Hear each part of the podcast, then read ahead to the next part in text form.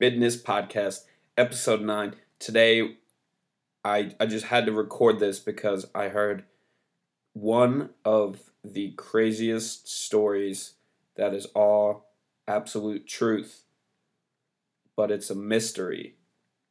It's a mystery that happened over a hundred years ago. It's just like slightly over a hundred years ago. And it goes back in history, but even if you're not a big history fan, this story is going to excite the fuck out of you. Man, this shit is wild and it just makes you think and all the implications of it that one man really changed history. And there's a lot of good people people who have changed the world for the better. There's people who have been evil and changed the world for the worse. But this guy necessarily didn't really even have an agenda. He was just living, he was enjoying himself, and he was trying to solve problems, really. And the big problem being starvation, anger with the government, and this person, this scene, this scenario takes place World War One, Russia. But people throughout Europe were fed up with this. They were fed up with the government. They were fed up with the war. They were fed up with friends and family and community members dying recklessly and needlessly. They were tired of starving. And this is true pretty much every European country. So we're getting into the history part of this now. We're going to talk about the history, but we're going to get to this one dude who absolutely changed the world, and it's a mystery. Some of the magical things he did. Some people thought he was a prophet from God, or um, there's, and then some people thought he was magic and different things. And it's truly one of the greatest true stories and mysteries that I've ever heard. So even if you don't like history, just bear with bear with me real quick. For those who don't do love history, it'll be a nice little catch up. But so World War One happened started in 1914, and basically uh, Austria Hungary and Serbia, the country next to it. This is Central Europe, Eastern Europe, sort of. They don't really get along. Austria Hungary sent Serbia this letter, said, hey, you guys have to do all these things, otherwise, we're going to war with you. And Serbia, they couldn't meet those requirements that Austria Hungary was asking. So a few terrorists, it's funny because, well, terrorism isn't funny, but it's funny the differences in those words 100 years ago compared to today. But, anyways, a terrorist or a Serbian nationalist, let's call him, um, a group of them went over to kill the Archduke. Think of him like sort of a prince. Royal, you know, connected with the family. And he had a motorcade and he was driving. And they had this big plan. And they threw a grenade and it hit his car, but it didn't blow up. And the second car behind him that drove over it wound up blowing up. So all the guys, all the terrorists, you know, they're, they're kind of defeated. So they go get something to eat. And they're all just sitting there in sorrow, eating sandwiches or whatever. And one guy goes outside to, you know, go smoke a cigarette, try and cool off, whatnot. And by fate, so no, like after this event happened, uh, the initial bombing, the Austria Hungary, Aust man, this is gonna mess me up the whole time. Austrian Austria Hungary? But I'm trying to say like the possessive form. Y'all know what I'm talking about. Anyways, this Archduke, his name's Franz Ferdinand. He he just drove off. No one really knew where he went. Um, all the cars went off in different directions. So I mean, they didn't they didn't know where he was going, so all the tourists just you know went and get their sorry sandwiches. then dude goes outside to smoke a cigarette, and just by the luck of fate, the Archduke is sitting outside in his car. So he goes and murders him, and then that sets off a war in between those two countries. Serbia is really small, but ethnically they're very close to the Russians. So Russia was like, you know, Serbia, that's my little brother. I got your back. And then Austria Hungary, they're friends with the Germans. And Germany was like, hey, I got your back, Austria Hungary. And, you know, that pretty much means Germany and Russia are going to have to go to war. So at the same time, Germany and France have been fighting for decades. And Germany just became a country. Like, so we're, we're still in 1914. Germany had just become a country not too long ago. And, but they had been fighting um, with the French Otto von Bismarck, von Bismarck, sorry. That was in the 1870 and 1871, and Germany and France would go to war, and they hadn't gone to war in a while, and Germany had been preparing this plan called the Schlieffen Plan. So in the Schlieffen Plan, there's France and Germany share a border to France's east and Germany's west. This border is heavily fortified there are forts and defensive units, and it'd be really hard to break through there. But to the north of that is a bunch of neutral countries like the Netherlands and Belgium. So Germany was like, okay, they're probably not fortified. France, France probably isn't fortified on their Belgian border. So Germany's like, all right, we're gonna send we're to create a diversion pretending like we're going to those heavily heavily fortified spots and then send a massive group through the top so they had had this plan for 50 some years something like that and they're like all right well since we're going to war with them let's just go to war with france because we have this plan this is our time to use it. We can knock them out real quick. And uh, some people kind of think that's stupid because why would you want to go to war with both russia and france and have two sides, you know, be defending two fronts necessarily at the same time. And that's a mistake that they didn't learn in the First World, World War. Um, because they made the same mistake in the Second World War. Anyway, so they thought this is how Dan Carlin, amazing historian, uh, podcaster, entertainer, definitely check him out. This is where I got most of this information from. This podcast is pretty much surmising his uh, Doomsday of Armageddon.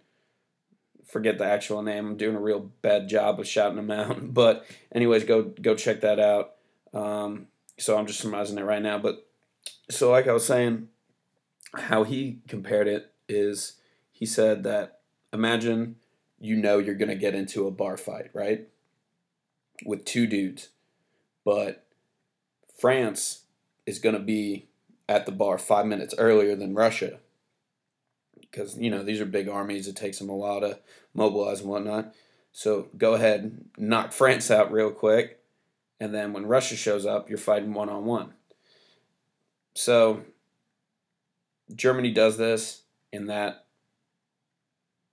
triggers the United Kingdom into the war, and they did that because these neutral countries were not to be violated. It was understood that they were not on either side, and when Germany invaded them to get to France, they pretty much told them to roll over, but Belgium Belgium wasn't about to do that, and UK was. They were already they were sitting on the fence right there because they knew, well, if Germany takes over France, it's sort of a buffer state. And that's the only thing between them and us. And of course, the ocean or the English Channel. But, anyways, they're like, all right, so let's go to war. So that's how all the major powers get in there. Germany winds up telling, uh, not telling, but convincing Turkey to join their team. And then on the other side, there's Italy, Um, they're also a recently pretty new country, and they're fighting with the uh, the Allied powers. And then Japan's over there, and they know Japan's an island, but on the Asian mainland, there's some German possessions. They think they could go and steal those pretty quickly. Throughout the war, Germany's trying to flip Japan, trying to flip uh, Italy, both onto their side. Actually, um, they even tried to flip Mexico and get them to go to war with America, saying, We'll give you Texas back, we'll give you New Mexico and Arizona back. And which is kind of funny because how the hell is Germany going to give Mexico United some of the United States states? They don't really don't have any power to do that. So this whole time, so, all right, history. These non-history people are probably getting so fed up. I'm getting to the point here. I really need to set up the story before I get to this one man, one of the best stories I ever heard, one of the best mysteries. I've been thinking about it nonstop for the past 24 hours ever since I heard of it. So, this war, they were, when they started, they were still fighting like the 19th century, but it was the 20th century now. Guns, weapons were much stronger. Um, Germany had submarines. They had, they really had to redefine the rules of war because prior to this, when you went to go attack a city, you would say, hey, you know, everyone leave or, you know, get away because we're about to attack this city. There was some gentlemanship um, to it, to the rules of war. But here, you know, you have this technology. They had blimps and they had bombs, and they're like, well, can we just drop bombs from these blimps? And the planes weren't great, but yeah, do the same thing. It wasn't really an organized bombing raid, but the beginnings of one. And they they had these controversies. They they really had to think the ethics behind it. And Germany winds up, you know, using these submarines and attacking boats without notice. Anyways, it was just devastating. So many people were dying. Millions of people were dying. There was each country had hundreds of thousands of deaths like within months, straight up. So the fighting keeps on going on and it's not really going anywhere. It's just a bunch of people dying. Resources are getting scarce. Countries on the outside, America and in Brazil and Argentina, they were benefiting by this because they were selling them goods.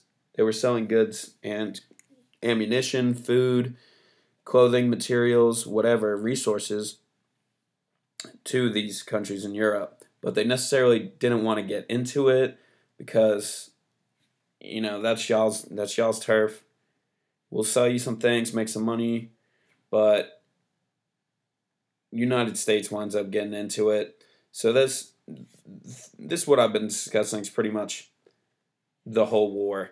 And okay, so that's that's the history part. Now let's start talking about where this one larger than life character comes in and changes the world. So in Russia, they still have a king, an emperor. There it's called a czar.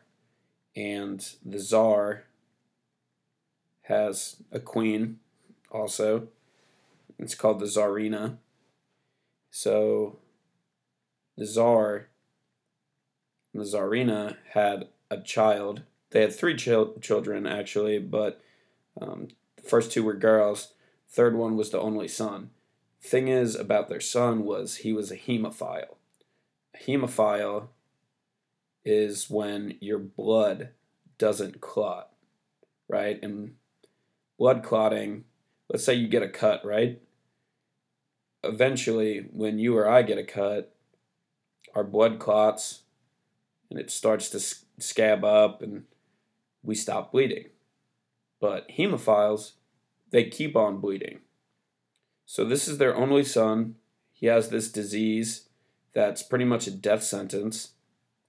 And they're so desperate, the king and queen. I'm just going to call them king and queen. I know it's called Tsar and Tsarina, but I'm American, so I'm ignorant. So the king and queen,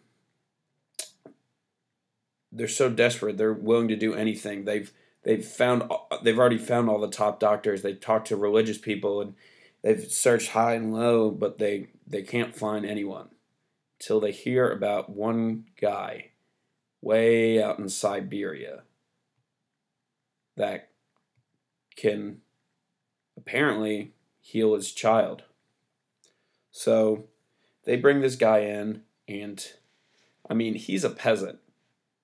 Everyone else, the Senate, all the noble people, are looking at him, thinking, the Tsar and Tsarina, you're bringing this poor peasant to come live with you and your family? And this poor peasant, his name was Rasputin.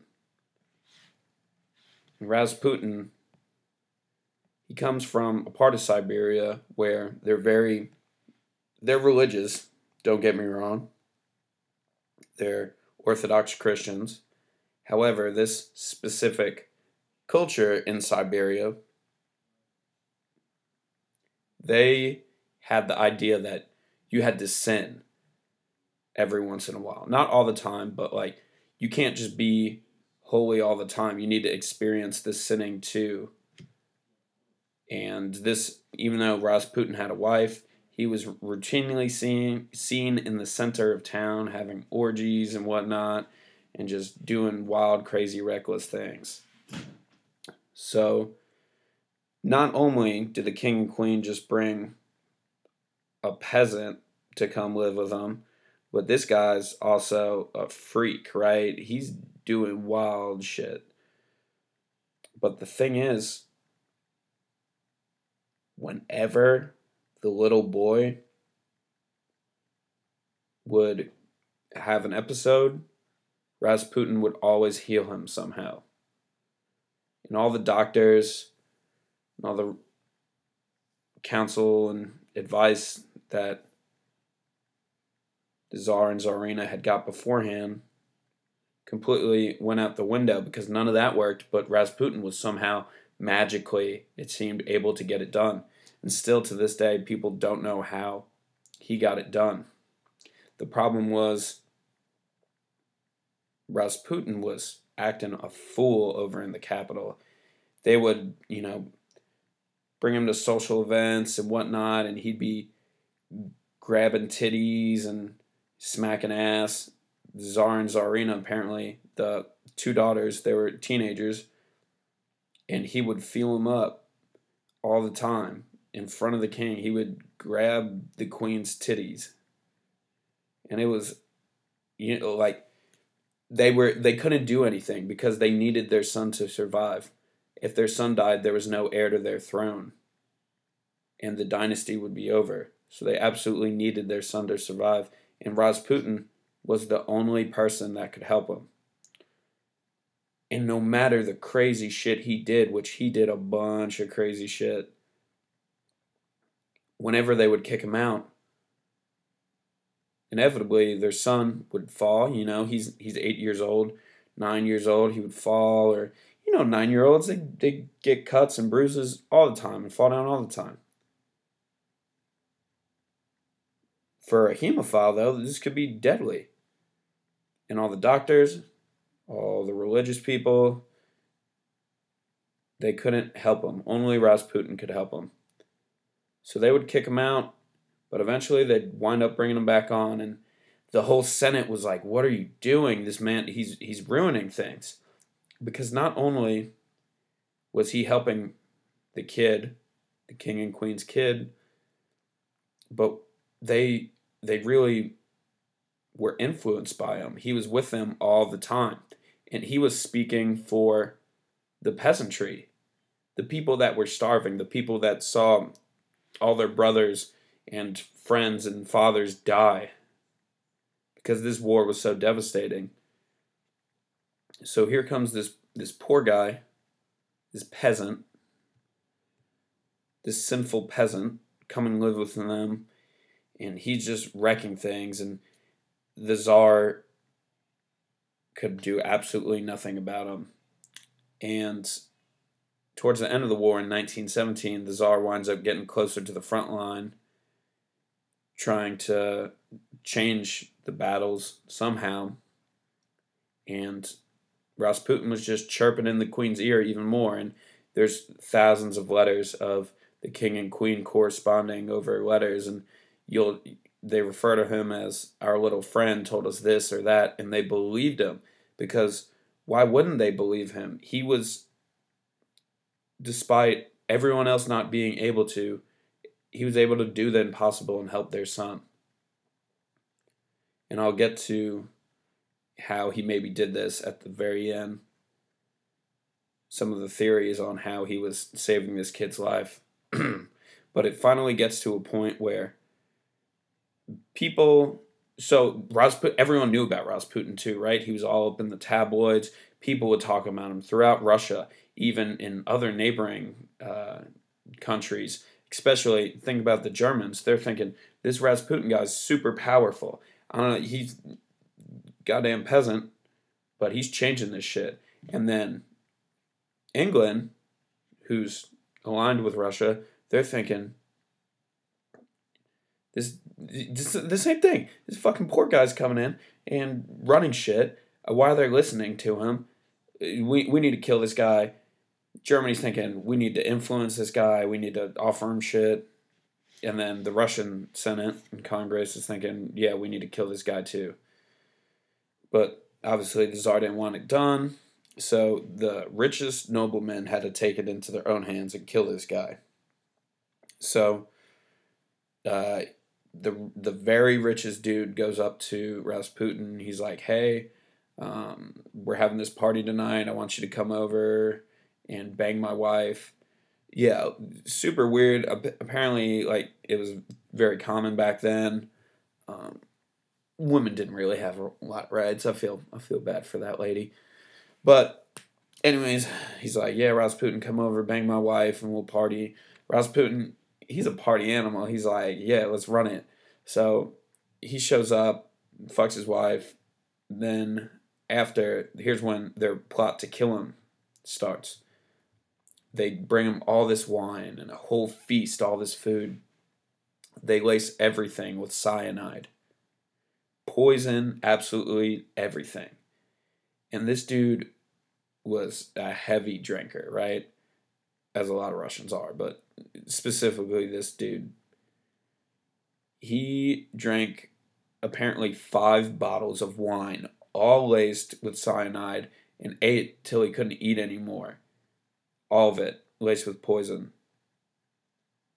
So it's taken a while. It's taken a while, and the guy trying to kill him is thinking, "What the hell's taking so long?" So he goes upstairs to all his buddies, you know, waiting and they're you know waiting for this guy to die, and they're like, "What the hell? Like this this dude is consuming all this poison." And whenever they ask Rasputin, he's like, "Yeah, my uh my throat hurts a little bit, and I got a little bit of a stomach ache, but and I'll be fine." So they wait hours and hours, and finally they're like, "All right, this this guy is indestructible. We're just gonna have to shoot him." So take a revolver, tell him to look at a painting. They, they yelled something, I forget it. it. It wasn't that cool. But they shot him, right? He falls down, he starts convulsing, foaming at the mouth. They go upstairs, they celebrate. Yeah, we killed Rasputin, yeah. And they're so excited because this man has almost lost the war for him by telling, you know, the czar what to do multiple times. So he goes down there, the guy who shot him, the rich nobleman, he goes down there. He's just angry, so he goes and finds him right where he left him, and he picks him up and starts shaking him. Arrgh! And all of a sudden, he sees Rasputin's eyes open, and Rasputin starts clawing at him and coming after him. You got to think one, they think this guy is magical, right? And two, he just came back from the dead right? They watched him die. So he's a magical zombie now, coming after him. He gets, you know, they get into a scuffle. Rasputin pushes him down and starts running away. He's saying, I'm gonna, you know, I'm gonna tell the king and queen, I'm gonna tell the king and queen. They they chase him down. He gets like not too far away, but they shoot him a few more times. They tie his body up, they tie his arms and legs very securely. Then they wrap all that up in a carpet. And there was an icy river. They find a hole in the ice, dunk the whole carpet in there, and send it floating down the stream. And a few days later, the the rug with the body in it washes up. And the myth is the myth is is that when they opened up the carpet, he was still in there, but all the ties were undone. So even by getting shot and coming back to life and then getting shot again and wrapped up and tied up, dunked in ice water, drowned, somehow he still managed to fight through all that. This man was unstoppable and just so captivating between that and how he's able to help the kid. And then this too, what I'm about to tell you, he told the king and queen, if you ever get rid of me, or if I die, not only is your son going to die, but you're going to lose your empire within six months. And he was damn right about that. And it's just crazy. This peasant from Siberia wound up in the capital, wound up influencing and making decisions as if he was the king. All because he could magically heal this hemophile child. It seems impossible that someone would be able to have this amount of effect. That after he died and things really started going downhill for Russia and they wind up getting overthrown, the king and queen, and it completely, you know, really wind up bringing an end to the war. All because of this one poor peasant from Siberia. And you know, you could look at it how however you want. You could see it as God. You could see Rasputin as a prophet. You could think that someone time traveled and gave Rasputin a magical technology to, you know, being able to heal the son. Maybe something that science still doesn't understand. And so now we're going to talk about how was he able to heal this because that was really what gave him all this power, right? So there's a few different theories. One theory is that he had a potion that made the kid worse. So like that makes it's not like a magic potion, but it just like would mess the kid up even more. So when he needed to when he knew he was about to get kicked out, he would give the kid some, he would leave, and then you know, a few weeks later the kid would get bad because of that potion or whatever it was, and they would need him again. So he used it to apply pressure to him. There's another theory that so around that time, aspirin was pretty new, and it was like this wonder drug. It was they were just they were prescribing it for everything. It was like antibiotics nowadays, which actually have a lot of negative benefits, and so they were giving everyone aspirin for everything. But remember, this kid was a hemophile. His blood wouldn't clot. And aspirin thins blood, which would be the absolute worst thing for a hemophile. That would kill him. So all the doctors were giving it to him, right? And then the kid would get bad, and Rasputin would show up. He would tell him, "Leave him alone." You know, like tell the doctors not to come anywhere near this kid. Only I can save him. And he would just pretty much go and not give him aspirin, and that would help the kid out and that would save him. And then he would leave and the doctors would get back to doing giving him the aspirin And the main time they thought this kid was going to die, they were so desperate, they just wrote Rasputin a letter and was like, Help, we need you to do something. And he just sent a letter that said, Your boy's going to be fine. Tell the doctors to get away from him. And they did, and the doctors went away from him. And the boy wound up getting better. They thought, wow, just through a letter he was able to save my child. So um, maybe he is a prophet. It's it's absolutely, absolutely. I can't even talk. That's how blown away I am. So please share this story because it could really one, it's entertaining as hell. Two, it's fun to think about. And three, it may inspire someone to think, you know, even though I'm a poor peasant, so to say, in whether it be North Dakota or Siberia or freaking the Congo.